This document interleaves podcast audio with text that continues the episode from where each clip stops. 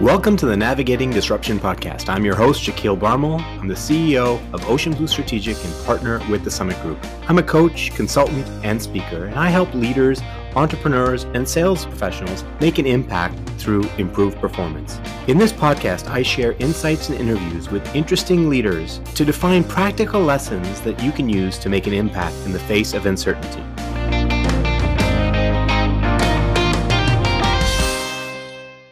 We are proud to be brought to you by the Summit Group. We help companies increase revenue and deepen customer relationships by moving from sales excellence to authentic business relevance through engaging learning experiences. I remember at the end of Obama's speech, the final one as he was ready to leave office, he was talking about how the internet and social media made it easier for people to dig into and validate their own views. The internet makes it easy to find out what you are looking for. And without a very open mind, people tend to look for information, insights, and ideas that validate their own view of the world. In that same speech, Obama also spoke optimistically about the future. He said that if you study the history of the world, humankind always finds a way to move forward and beyond the challenges and limitations of the present time, both natural and man made. As much as nefarious forces and actors enter the scene from time to time over our history, human ingenuity and the desire to improve the quality of life eventually overcomes. This is where my next guest and this episode fits in. Farhaan Ladhani is the CEO and co founder at Digital Public Square. He and his company are working hard to leverage the power of the internet and the field of behavioral economics to gently nudge people to seek different perspectives that challenge their current views. If he and others like him are successful, we may just start coming together from the polar ends of our ideologies to improve life for future generations. Enjoy the conversation. Farhaan, how are you? I'm well. It's a beautiful sunny day in Toronto today. I have a window that overlooks the little postage stamp backyard that we have in uh, the east end of the city, where my kids spend an inordinate amount of time, which is a good thing. My wife yeah. said to me when we were looking for a house, I really want a parking spot, a bathroom on the main floor, and a backyard. Oh. And I oh. kind of, I kind of looked at her like, I'm not sure that we're going to win the lottery three times in a row yeah. in finding a house in Toronto in the peak of where the market was going but we lucked out. And here I am looking at a little backyard. I was dubious about it, about yeah. how important it was. And I can't tell you how almost every day since we finally got this house, I'm thankful that she was uh, insistent on the need for it because, man, mm. it's an incredible bonus for us. And then for the kids through the pandemic, lifesaver. Yeah. It's just amazing how when you're in a relationship with somebody, it just somehow works that they see things that you don't and you see things that they don't and if you pay attention and just trust you usually end up in the right place i couldn't agree more and it takes me i'm slow and so it yeah. takes me time to recognize the foresight that she has on some issues i'm very much less attuned to but yeah. eventually i come around yeah. it took me a hot minute until we got here for the backyard thing and i'm sure there's a dozen others so if she's listening we should probably not send this to her actually i think we're better off not sending this to her Well, I can definitely relate because I've been married a long time now, and it's still the case that it usually I I argue a little bit, defend a little bit, yeah. but eventually she's proven right. And sometimes exactly. it takes a few years, and I try to acknowledge it sometimes just for my own character building, but it is hard yeah. to do that. So that's great that we start off with that acknowledgement of our significant others and partners. and just how important that is. Yeah. So I, I do have to allow my listeners, this is obviously an audio podcast, but I look at the screen, I look at your image, and I want people to imagine what I'm looking at. So on the left hand corner, at least on my screen, I see the logo for Digital Public Square, which is great because we're going to talk about Digital Public Square and what that is. And then you've got these beautiful yellow glasses. And I have to ask, given how much time we spend on Zoom, I'm sure you're doing the same. Tell me about the decision to actually get the yellow, bright yellow glasses. So I can tell you two parts to this story. There's two parts to this story. First, these, this is my pandemic prize, which is what I like to call it. So yes, I was spending a absolutely shocking amount of time on video, as I know all of us were. And, and, it's funny, I found myself, and my days have been typically long. So throughout my career and work, I haven't had short days. At least I haven't taken many short days. Most of it, I suspect, is self inflicted. But nevertheless, long days are, are things that I'm, I'm pretty used to. But I found in April, like it was probably late April, where I was walking away from the day just slaughtered. I was mm. exhausted at the end mm-hmm. of the day. And, I, and they're, you know, 12, 14 hour days because the pandemic and the work we were doing at the time meant that we were pretty full on. But even then, 12, 14 hours, 16 hour days even are not totally abnormal to the last, you know, 10, 20 years sure. of work for me. But I was finding myself exhausted. Now, it may have been the, the stress of the pandemic and the uncertainty and all of those things. But, but part of me was wondering if it's just being on video all the time. And, and then I started doing a little bit of reading about this. What I learned through some of that was that video is exhausting in different ways than regular face-to-face engagements, right? So the fidelity is lower, mm-hmm. but your brain is trying to fill in all of mm. these blanks for information you would otherwise get if we were sitting in a room together. I'd be mm. looking at you. I wouldn't be just I wouldn't just be looking at you shoulder up. I'd be looking yeah. at you as a person, and I'd, I'd, be trying to detect your not explicitly but unconsciously sure. trying to detect your body language and figure out if what I'm saying is making you happy or sad or sure. making you upset um, or otherwise. And I, our brain is doing this on a regular basis. But video is low fidelity. First of all, the, the image is shoulder and head. Mm-hmm. And then compound that with your brain going overtime trying to detect all these signals that it would otherwise typically be able to see. And sure. that's one. And then the second was I found myself exhausted looking at myself all the time. Yeah. because I'm not, if I'm sitting with you in a room, Shaquille, I'm not typically staring at myself next to you. That yeah. would be both weird and awkward. Yeah. If, if, something can be both. Yeah. And so you're staring at yourself the whole time. Yeah. And so I was getting tired of staring at myself first and foremost. Yeah. And I went into a glasses store that a buddy of mine had said they make indestructible frames. And so I was picking them up because he lives in another part of town. I said, sure, I'll get them for you. So I go in the store and I look around.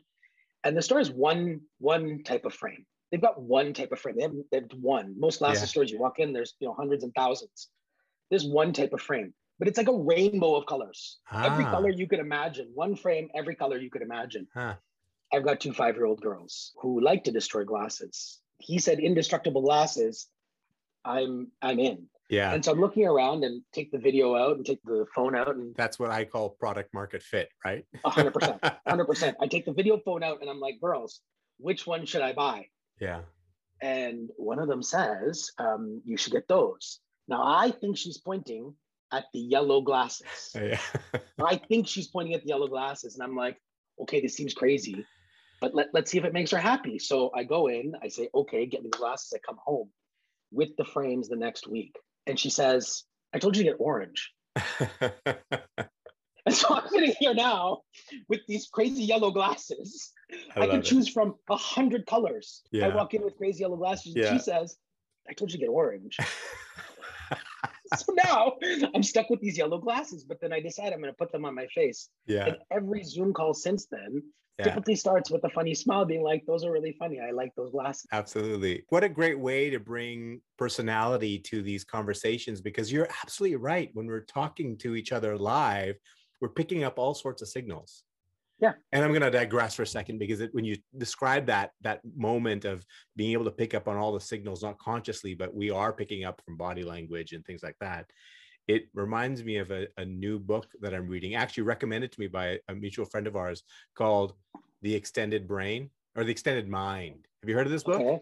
I don't think so. Very new. The it. Extended Mind. The idea is this recognition that our brain actually specifically in the days that have happened and the days now our brains are at the point where it's very hard to make them push them any harder okay just if we assume that all of our thinking happens in our brain it feels like a very it's a limited scenario okay but if we recognize that actually we think outside of our brain mm. which means we get information from other people from subtle cues, from body language, from our sensing of other people's emotions and processing those emotions ourselves. That is actually how we think. That's actually how we pick up knowledge and we grow as individuals. And I thought that was really cool because you made that connection with that idea of when you have a conversation live, it's very different. You have so many more cues, you have more potential to think outside your brain.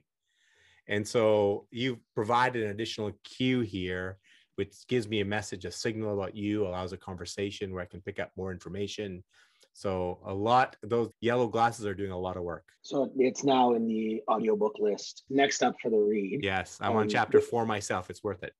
Okay, it's so worth it, it.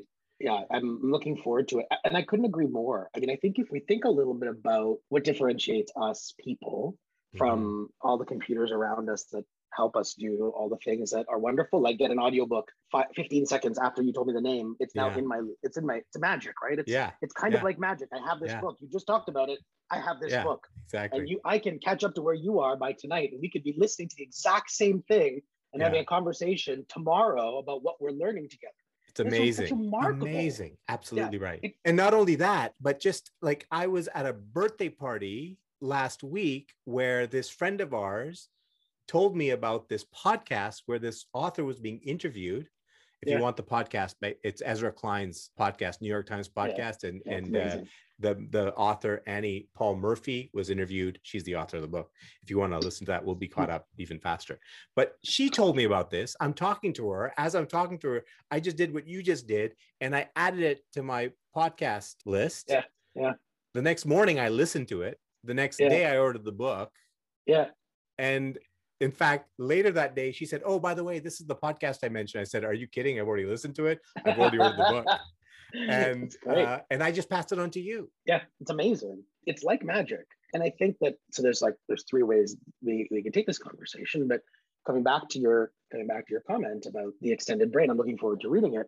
But the premise that you started with, in that there's all sorts of information that we're processing yeah. all the time, it resonates with me for a couple of reasons. One, if you think about the computers and how they help us, yeah. I think one of the things that really differentiates us is feelings. Yeah. Their feelings. I mean, that's the that's one yeah. of the key differentiating characteristics, right? Yeah. And so I think in many ways we're feeling machines and we make decisions on the basis of feeling all the time. Mm-hmm. And so mm-hmm. often we try in conversations and in sharing of information and knowledge to get through the cognitive process of getting yeah. people to, to listen and understand and, and consume what we're trying to say when the gateway is so often feelings and yes. and as a consequence that a differentiates us from the the machines in such remarkable ways Absolutely. but also speaks to like the the way in which we process information because oh. what we are seeing smelling feeling consuming has an effect on how we feel and so often For that's sure. the thing that's tied to our our views opinions and beliefs. For sure. Think about the song that triggers a memory and the memory that triggers yeah. uh, what did we learn in that moment and what did we change because we learned that in that moment? And the reminder that oh yeah i remember i learned that before. Maybe i should practice that a bit more now. I forgot about it kind of thing. And what you just talked about the feelings drive so much. Basically that's i think one of our first chapters. And i love that. You haven't even read the book and you're already and it's because it's something that we hold to be we know it's true. Empathy is yeah. one she, she talks about.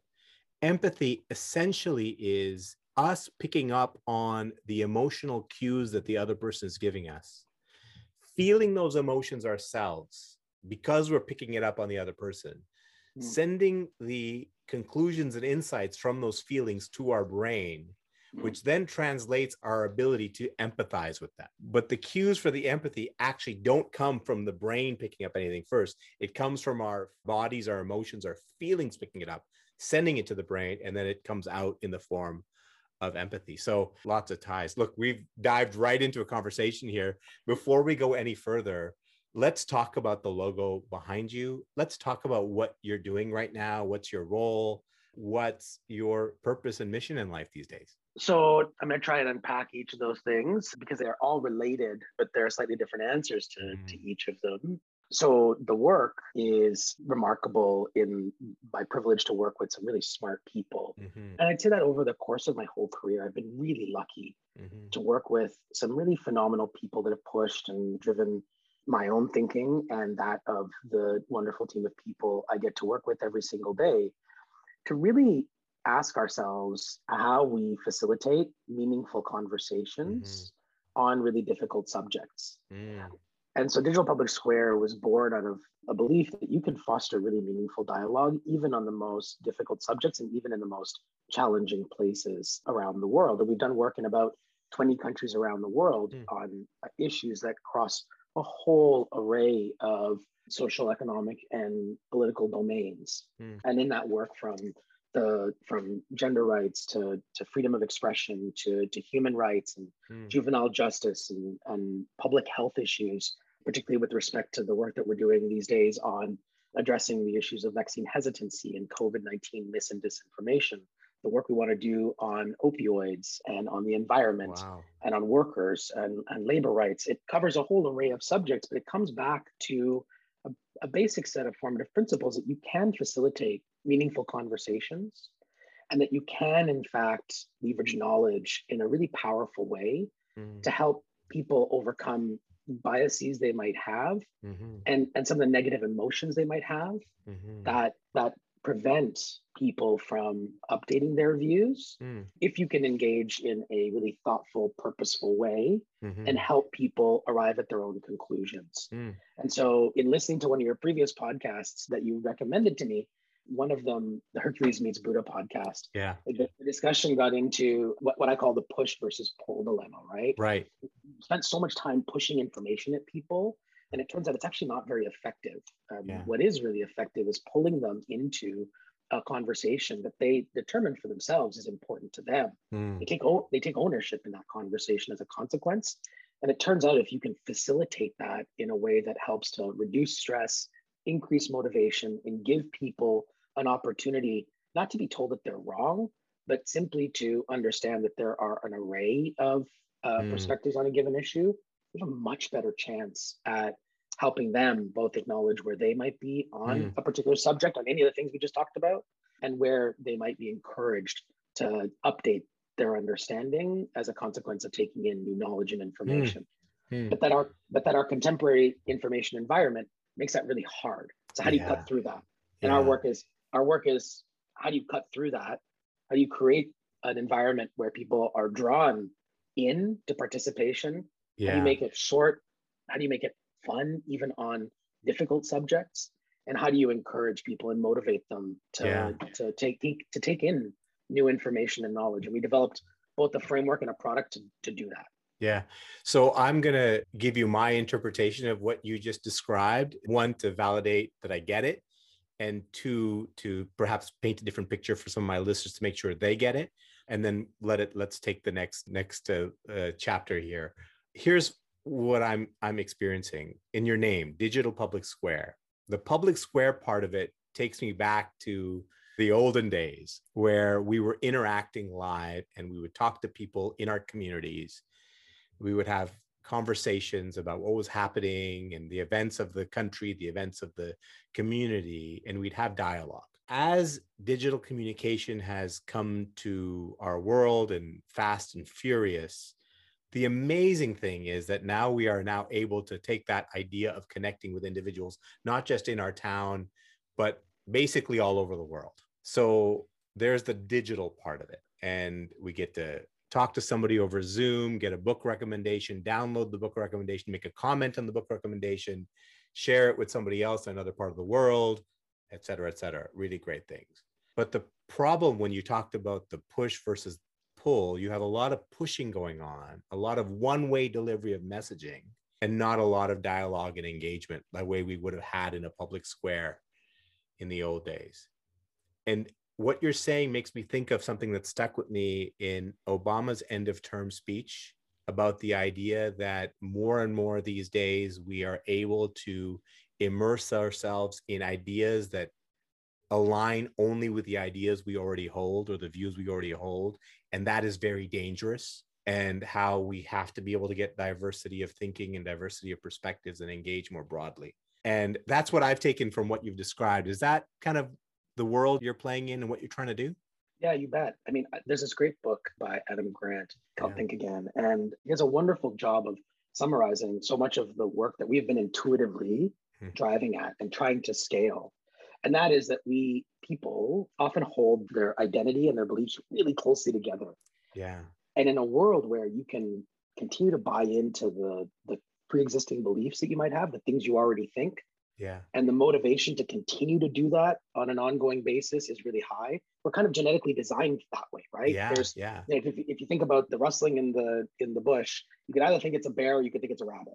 Yeah. If you think it's a if you think it's a rabbit, turns out it's a bear, you're in real trouble. Yeah. If you think, you think it's a bear and it turns out it's a rabbit, no big deal. Yeah. Your your visceral response is going to be kind of designed to to worry about that and be concerned about it and Yeah. to feed into the uh, pre-existing beliefs because it keeps you safe. Yeah. Take that out of the the the bush and put that into contemporary life, and that same challenge, which is your your design, genetic design, to buy into some of these pre-existing beliefs, and now the availability at massive scale to consume that Yes. atomized, perfectly tailored, bespoke for you communities that just Yes. feed in to that pre-existing set of views Yes. is so high and it's basically free. Yes. Yes. And So so, the- the idea is- for all Yeah. the time. the idea is that we have the kind of the ego center in our brain, the amygdala, the limbic system that is designed to keep us safe, to feel to keep us feeling good about ourselves, to keep us protected from the saber-toothed tigers of whatever hundreds of thousands of years ago. And so that kind of system in our brain to help us continue to feel good allow looks uh, drives us to seek information that validates what we already believe because that feels good Yep. and keeps us away from information that challenges our beliefs because that hurts a little. So it's kind of organized in our brain to do that. And we have to make efforts to actually challenge ourselves to grow. Right. Very cool. Because we because this connection between beliefs and identity is Yeah. so Yeah. it's so tightly interwoven. And when we hopefully arrive at the conclusion that those two things don't need to be so tightly interwoven, yeah. and that in fact your beliefs can change over time as a consequence of what you are learning what you are processing the experiences that you have and, and a broader acknowledgement of that that what you thought today might be different tomorrow and that's okay yeah. you don't have to stick to the thing that you believed yesterday because the world is changing around Yeah. you and the Oh, amount of gosh. information you can consume is so vast that it's okay to change your mind in fact it's probably a great thing to change your mind and if i think about your podcast your listeners and leadership i think it's a really important lesson for leaders Mm, because so much of leadership is predicated on the boss being right mm. The boss. and the boss right. saying the boss being right the boss has got to be right and so the boss is trying to be right all the time because that increases their credibility and it Yeah. increases their currency and it increases their capital and if they're right all the time you're just going to believe what they have to say Yeah. Well sometimes that leads us into places where regardless of new information that people are exposed to they continue down that path because they said something yesterday that they have to continue to drive Right. at today Right. regardless of new information that may be out there Right. and that you can see the stories of that across the technology space and companies that used to exist and have massive car- market share that today basically don't exist anymore because they weren't able to evolve Oh because yeah. they believed that their tool or their capability Yeah. Was Yeah. the thing. Yeah. Just double down on that. A bunch of new information about how people actually behave didn't have them adjust. They no longer exist today in the same way. Yeah. And so that desire for leadership to be the thing, which is you're always right, I think we have to start changing that paradigm because the amount of information available to us around which to change our minds and update those views as a consequence of what we are learning collectively and as individuals is so much greater than it's ever been. So Okay. the power, I think the power is in like, how do you take that information? How do you assimilate it and make updated decisions? That doesn't mean you're going to change course every day. You might just stay where you are. If you're ignoring the signals around you, it's at your peril. Oh my gosh. So now we're really getting into it. Now we're getting into this because what you're painting a picture of is unless you are aware, cautious, and um, intentional about what information you consume, as a leader, you're highly at risk of ignoring important signals that allow you to do a better job as a leader for your organization, for your team. And so, if I can make it really simple, and I then want to ask you for a pragmatic example, essentially, what Digital Public Square is trying to do is make it easy, maybe even a little fun to get different perspectives in a way that's less painful than it might be otherwise. Does that sound Correct. like it? Correct. Correct. Okay. Make it real for me. Give me an example of one of the tough issues that you describe and how you do this. What does yeah, it look so, like?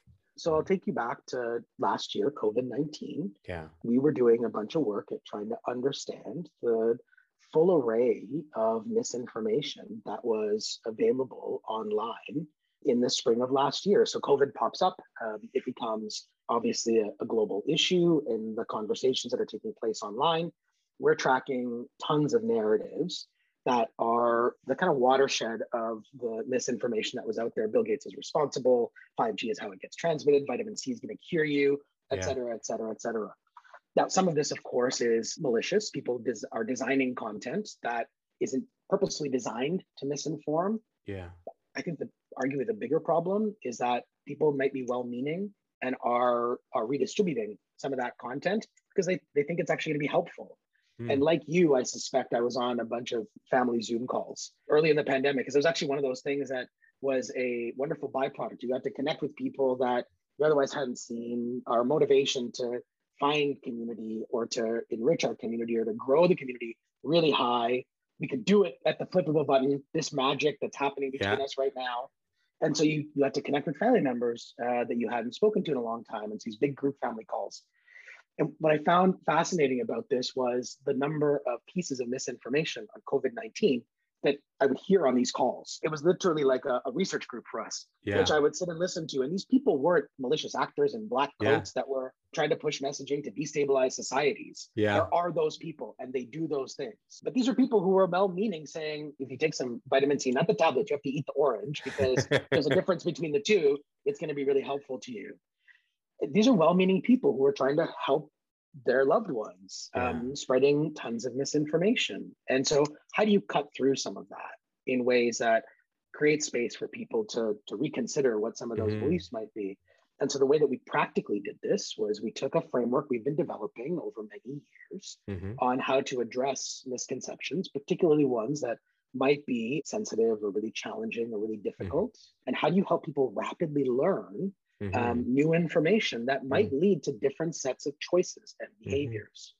And so in Canada, we took all those narratives, we packed them into the product, and we shared it uh, online. And what we saw was really remarkable. The demand for accurate information on this issue was greater than anything we've ever seen in the world mm. before. Mm. And, and products that we produce get significant participation. Mm. And in this case, we saw more demand than anything we'd ever seen mm. before. We mm. launched a, the first pilot on six continents.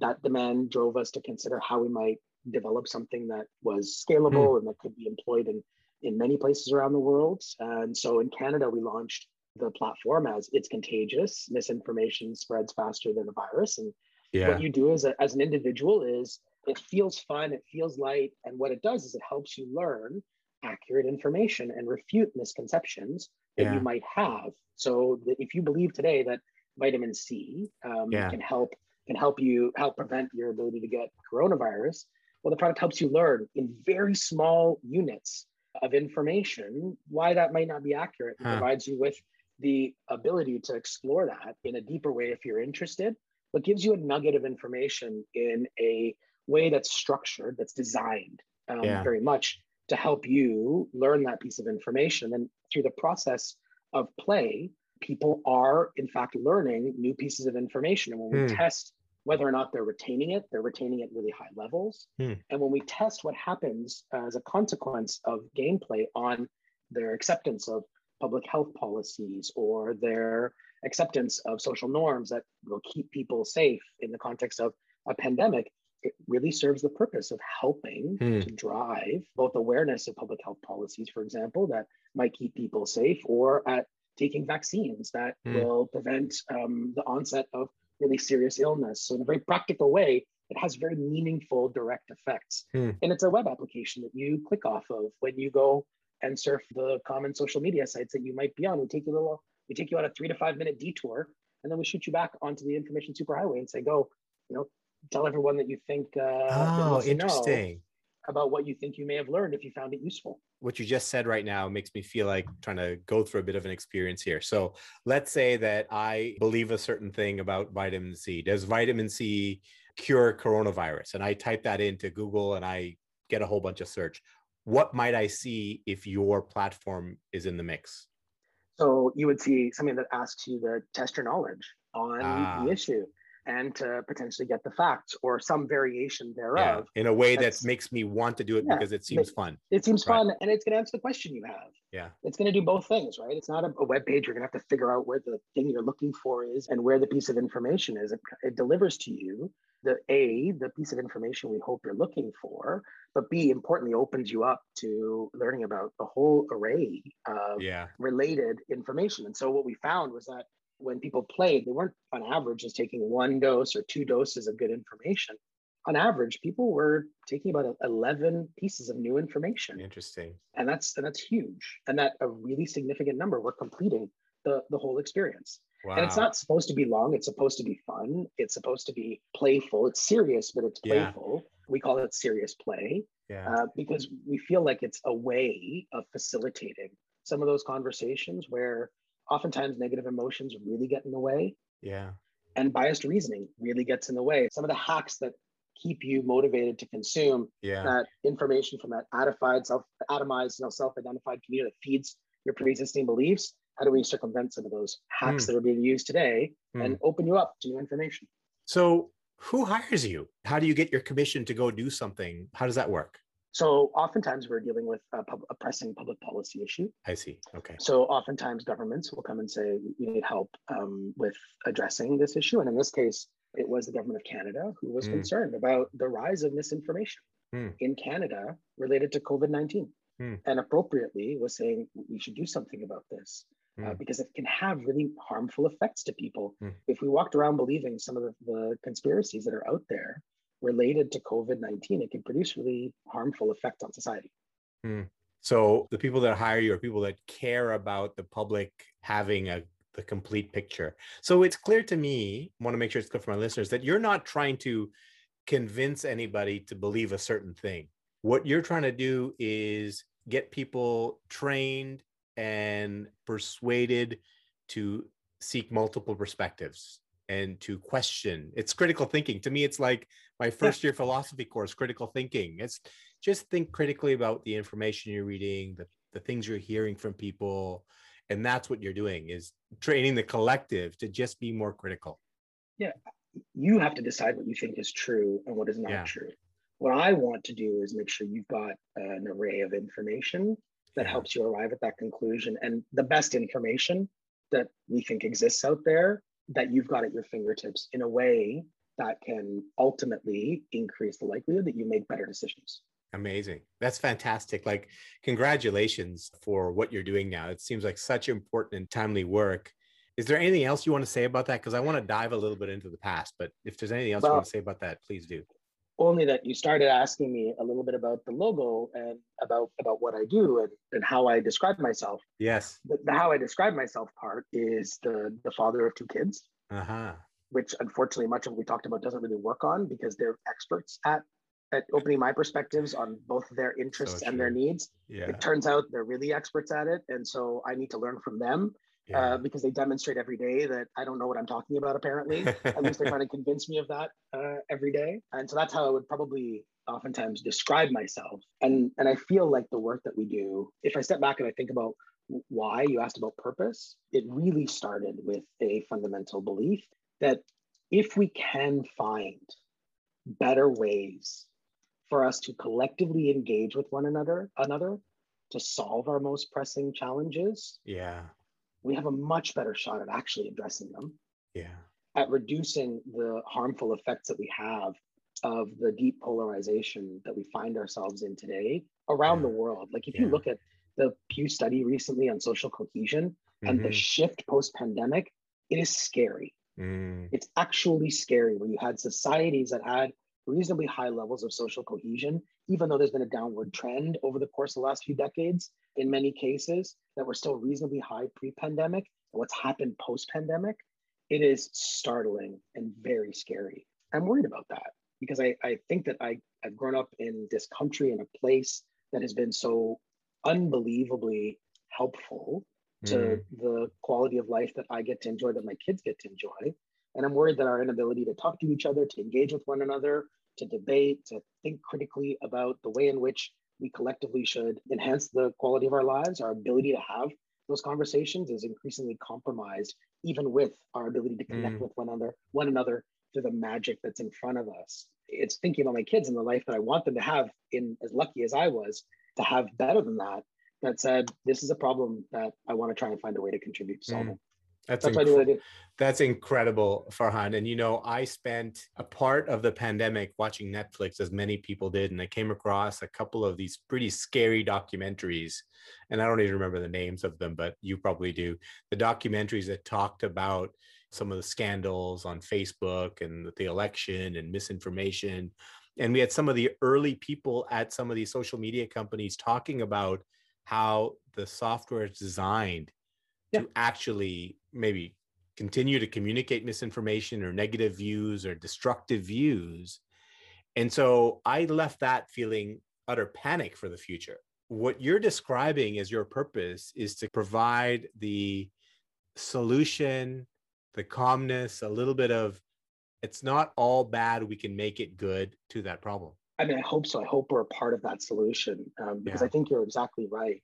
And I think the business model itself is part of the challenge, right? right? The more provocative something is, the more deeply emotive it is, the more contentious it is, the more it drives the kind of transactional participation on social sites, which is yeah. you know the likes, the shares, some, yeah. even some of the comments at that surface level, and that drives visibility. And it turns yeah. out that visibility is the key metric for monetization. So it's related. It's if you want to make money, visibility yeah. and time spent on a particular page is the key metric that leads to conversions and driving revenue. Yeah. And then if you think about the thing that drives visibility and then the thing that drives time on page, the closer you get, and the, the statistics are pretty clear on this, the closer you get to the content that's most harmful, the line is pretty clear. Ah. The line where we would find it unacceptable the, the content mm-hmm. the more engage the more engagement you get. So the yeah. formula is designed yeah. uh, in a way to, to foster exactly that challenge. And my sense is that that has all sorts of impacts for society. And we want to sure. be part we want to be part of the alternative to that which is it can be just as provocative to think alternative things too. Yeah. Yeah. So like this going back to what you described as push and pull again to to make it real like for my listeners is you're on social media and just because of the way the system works and understanding who you are based on the things you do and the things you search for it's pushing you information that will keep you on the platform longer which is basically information that is either provocative but validates your thinking or just keeps you like going down a certain path and what you're doing is trying to reprogram the system. And we know that's done a lot of damage. We know that it's changed the collective mind in many ways. And so, what you're trying to do is at least combat the push with a little bit of pull, having people actually seek better information. And if we get enough people doing that, then we reprogram the entire collective to be much more focused on on on drawing new information and perspectives and diverse viewpoints. I love it focus on demand, help people demand better things. Yeah. And then it turns out you get better things. Yeah, I love it. So good. Gosh, I can't believe our time has gone so fast. We haven't even gotten a chance. It's so important to me to cover a bit of nostalgia in each of these conversations. So I want to share a little story with you. I don't know if you'll remember it, but look, we haven't been in touch most of our lives. We haven't been friends most of our lives. In fact, you are the little brother of another friend of mine that I knew in my teens, and I haven't seen her for years. But I have this vivid memory of being 15 years old, walking to a house party somewhere in Burnaby with a collection of my friends, including your older sister, and you kind of being a tag along there. I was aware of you, but didn't know you. And I knew you were a really smart kid because of the way you spoke. I had no idea who you were as a person. And then, so lo and behold, who knows, 30 years later or so, we end up working together as you volunteered for the organization uh, organization I worked at. And that is just remarkable to me how life works. But I do want to ask you if you can give us the highlights of your journey from that day that we were walking. How did you end up doing what you're doing here? What are the the high points and maybe even some low points that got you to this place? Wow, that's a that's a good question. It's a big question. As you can tell, I like to talk a lot. So I'm going to try and think this through Yeah. and be reasonably brief. I remember drawing up a plan. I don't know how old I was. I was a kid. There's no way I Mm. was actually, you would define it as being a kid. I remember drawing up a five year plan and being like, here's the things I'm going to do to get to where I want to go. I don't remember what the destination was. And if you ask my mom what I wanted to be um, when I grew up, I said the milkman, which I still think is a pretty cool job, but leave that aside. that was quickly followed by astronaut. And so I'm not sure what I'm not sure what the relationship between those two things was in my brain, but they're closely related to one another. But so I had this plan, right? And I remember having the plan. I don't remember what was on the plan. I don't remember the outcome of the plan, but I remember having a plan. And I remember drawing out the set of steps I might take from one place to the other to get to whatever it was, the destination that I was looking for. And if I reflect back on the idea of that plan and kind of where I've arrived today, I'm humbled by the fact that the sets of experiences that we have in our lives are not always in the moment Hmm. understandable by us as to how instrumental they are and helping us get to the next stage in life. Hmm. And so I remember having a job in 2012, I think it was. Um, I'm still in government uh, Yeah. at the time. So I spent a, a bunch of time after school in the private sector. I spent about 10 years in public service. And then I went off to grow this organization Mm. since then with some really remarkable co founders. And I think about often, I was thinking about 2012 in particular, because it was that moment in time in that job that I really actually realized that the collection of experiences that I had in my career to date, living in Asia, working for the government in Washington, D.C., Mhm. having the privilege to serve in Afghanistan, the work that I was able to do in Egypt in the, the shadow of the fall of the Mubarak regime, all of those experiences collectively gave me the tools and capabilities to take on the challenge I had at that time. Hmm.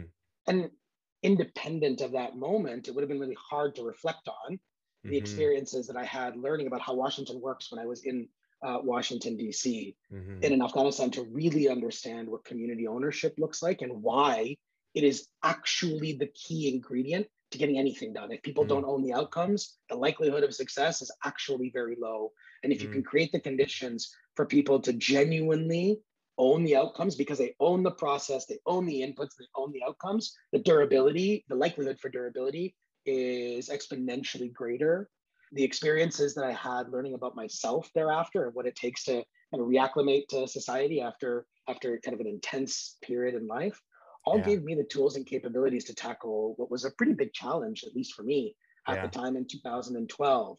But I hadn't at that moment in any one of those experiences thought, oh, this is formative. Oh, this is formative. Oh, this is formative. It's giving me this tool. It has nothing to do with the plan that I wrote when I was probably like seven years Right. old. In fact, Right. the plan is meaningless. Right. Uh, but on reflection, they all laddered up to my ability to take on that particular challenge. And in fact, I think were instrumental in helping me out of um, the valley of despair. And, and, and I think you, as an entrepreneur, and Yeah. as all of you know, in the journey, you end up in the valley of despair, that moment at the bottom of the, Sure. the curve where you're like, I don't even know what to do next. And I- don't know where to go from here. yeah. And what I realized later in life, after getting out of the valley of despair, again, each of those experiences gave me the tools to be able to get out of the valley of despair, to recognize what it was, to figure out what I needed to do, Yeah. and then to get out of it. I realized the valley of despair is about the need to learn something really important. Hmm. And that that moment and experience in that journey, for me at the time, the valley of despair was related to a startup that I opened and then had to close because it wasn't going to accomplish the thing that it was intended to. And I'd put all of my energy and focus into it. And so I had to kill this thing that I loved, Hmm. that I Hmm. absolutely loved, that I believed in, because I had to acknowledge it wasn't going to accomplish the thing, only to be able to create the birth of something even what I believe to be significantly greater. Yeah. But what got me out of the valley of despair was the recognition that I had something really important to learn. The second I learned it, that was the step out. Oh And man. And so in my journey, I realized that those values of despair that people have are really critical moments of learning. And then if I go back to every single one of those moments in Washington, in Afghanistan, in Tahrir Square, I had to learn something at that moment to accomplish just that small task that I had or the initiative that I was focused on. They laddered up to the learning in 2012, and that laddered up to the learning I needed to do in the Valley of Despair in whatever it was, 2000 uh, and something. I now, once it. I learned it, I was out. And so now when I find myself in that valley, I find myself recognizing and looking around, being like, what do I have to learn? What do I have to learn? What do I have to learn? What am I missing? What am I missing? What am I missing? And that I find gets you up way faster. If you oh recognize that's why you're there, that's why you're there. All of a sudden, it's a puzzle. Yeah. It's not the place in the world. It's just a puzzle. You figure out the puzzle, you move on to the next level. Amazing. That's so great. I am not going to take the time to re summarize that profound insight now because I need to process it and digest it. I'm going to promise my listeners that in the summary at the end of this episode, we're going to dive into the insights that just came from that little pearl about the valley of despair. I think it's quite remarkable. And I think it le- it's a great place to leave us. We could talk for hours, I'm sure, and we will on another occasion. But I just want to thank you so much for taking the time to do this. I know you are stretched in so many different ways with your company, with your volunteer work, and to take the time to do this means a lot to me. So thank you so much for doing that. Thank you, Shaquille. I'm very grateful to be here. Thank you for giving me the opportunity. I look forward to talking again and to hearing what your listeners have to say. Thank you. Take care. Have a great day. That conversation was incredible. Farhaan not only talks fast, he fills each sentence with such depth of insight. So here's what I took away. First was the idea that we need to beware of seeking ideas that only validate our existing beliefs. Our brains are evolutionarily wired to do so. We all, and especially leaders, need to make special effort to seek out information, insights, ideas, perspectives that challenge our notions. Recognize that thinking happens as much outside the brain as it does inside the brain. Our brain gets cues from visual, emotional, and spatial stimuli, whether we realize it or not. Let Farhaan's hindsight be your foresight. When you are in a valley, a difficult spot, remembering that the difficult circumstance is a precursor to tremendous growth and learning, if you can accept that, while you feel the pain of your current reality, you can lean into the future with an open learning mindset and squeeze every bit of opportunity out of the challenge. If you want to learn more about what Farhaan and his team are doing, go to digitalpublicsquare.org. I hope you enjoyed that conversation as much as I did, and have a great day. Thank you for listening. If you enjoyed this episode, please rate, review, or share it. I want to say thank you to one of my favorite bands, Late Night Conversations, for sharing their song Chaos with me and letting me use it in this episode. You can learn more about them on Instagram at LNC Connected. And here's more of their song Chaos to take you out.